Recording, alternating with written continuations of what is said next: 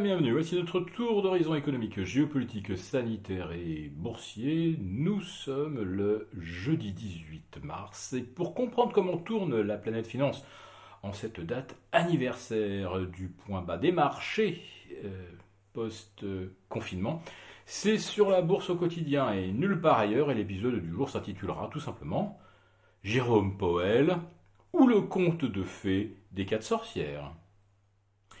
Jérôme Powell a donc su trouver les mots qui ont plu à Wall Street mercredi soir et permis au Dow Jones d'inscrire un nouveau record historique absolu à 33 040 points et au S&P de battre également un nouveau record à 3 984.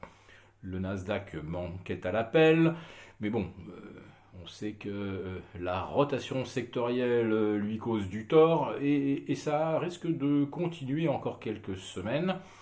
Tant que les taux vont continuer de grimper, les values vont avoir naturellement euh, la préférence des gérants par rapport aux valeurs de croissance, certaines n'ayant pour l'instant quasiment pas de chiffre d'affaires et probablement pas de flux sous forme de dividendes avant 4 ou 5 ans.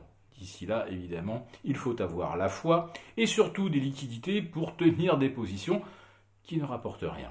Quand on obtient désormais 1,75% sur le 10 ans américain, oui, c'est le taux sans risque euh, du 10 ans.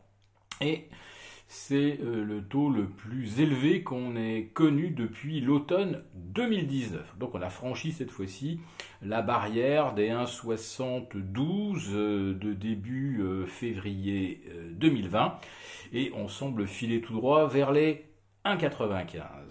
Mais ça n'inquiétera pas les marchés grâce au conte de fées de Jérôme Powell qui nous promet cette année une croissance à 6,5% c'est-à-dire 50% de plus que par rapport à la précédente estimation qui était de 4,2.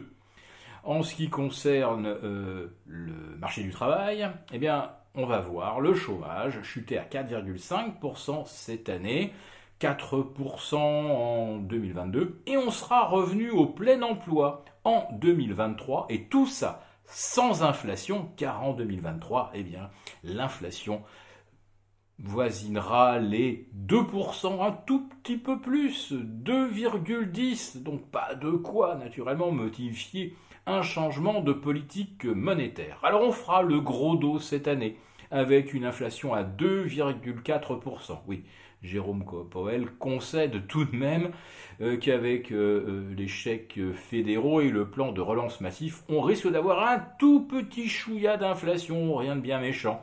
2,4, ce qui fera une moyenne avec l'Europe qui, elle, devrait rester autour de 1,6. Autrement dit, véritablement pas de quoi euh, fouetter un chat noir à la veille des quatre sorcières. Alors cette euh, euh, séance technique va couronner un des trimestres les plus brillants qu'aient connu les marchés depuis le début du XXIe siècle. On aura grosso modo environ 10% de hausse mais c'est surtout l'afflux de euh, liquidités vers les marchés qui va battre tous les records. La semaine dernière, d'ailleurs, euh, notre BCE a racheté pour 17 milliards de divers instruments obligataires. ce qui fait d'ailleurs que euh, les taux longs en Europe restent beaucoup plus sages que les taux américains, puisqu'on est encore autour de moins 0,05 sur l'OAT et autour de moins 0,30 pour euh, euh, les Bund. Euh, donc pas de quoi perturber le DAX, qui d'ailleurs aujourd'hui bat un nouveau record. Alléluia. Quant au CAC 40, eh bien lui, il n'a pas réussi à atteindre les 6100 points. Il a dû se contenter de 6080. Allez, on va dire qu'à 0,4% près, on retrace quand même les sommets du 19 février 2020. Donc si les marchés continuent euh, de croire à une croissance à 6,5 sans inflation au-delà de 2,4% aux États-Unis, eh bien tout va bien. Sauf que sur les marchés obligataires, ça ne va pas bien, puisque aux États-Unis, on anticipe un relèvement des taux non pas en 2023 comme nous le promet Jérôme Powell, mais dès 2022 et on pourrait être au-delà de 1,5%. Autrement dit, ça fait 6 hausses de taux de 0,25, 6 hausses de taux d'ici 2023, alors qu'il y a environ un mois de cela, on anticipait éventuellement 3 hausses de taux en 2023, ces fameuses 3 hausses de taux qui n'auront pas lieu si l'on se fie euh, aux propos de Jérôme Powell, il faudrait donc attendre 2024. Donc, nous abordons la séance des quatre sorcières au top historique à peu près partout, puisque si le CAC 40 plafonne vers 6080, sachez tout de même que notre CAC 40 Global Return, lui, euh, gravite autour de 16 900 et qu'on espérait bien éventuellement tester les 17 000 demain. Donc on aurait eu tous les marchés au sommet au même moment. Alors, vous le savez, le mois de mars est souvent le mois des retournements de situation et des retournements de tendance, sauf que depuis le début du XXIe siècle, au mois de mars, ça a plutôt été des événements heureux, ces retournements, puisque c'était à la hausse, aussi bien en 2003 euh, qu'en 2009, et puis à nouveau le 18 mars 2020. Euh, Donc que des retournements à la hausse à la mi-mars, des retournements à la baisse plus fréquent, c'est vrai, à partir de début ou de mi-mai. Mais est-ce que les marchés vont réussir à euh, poursuivre euh, sur leur lancée ou même à se placer sur une sorte de plateau, le terme à la mode en ce moment, euh, jusqu'à ce que les dividendes soient distribués? Alors, si on se fie à la mécanique des fluides, avec les 150, 180, 200 milliards que les Américains pourraient investir en bourse ou dans les cryptos avec leur chèque fédéral.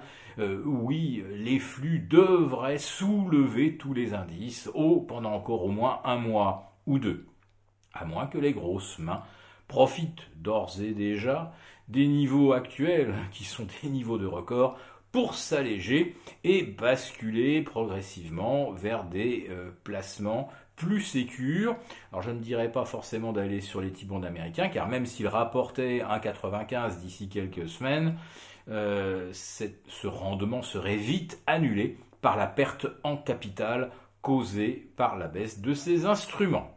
Voilà, donc je penserais plutôt, moi, à un report euh, des liquidités euh, ben, vers des actifs tangibles, l'immobilier, les matières premières. Et ça, on vous en reparle euh, sur euh, la lettre confidentielle dans notre numéro à paraître demain. Si cette vidéo vous a plu, n'hésitez pas à nous mettre un pouce. On vous retrouve donc ce vendredi pour un grand live, synthèse de la semaine, du mois et du trimestre écoulé. À très bientôt.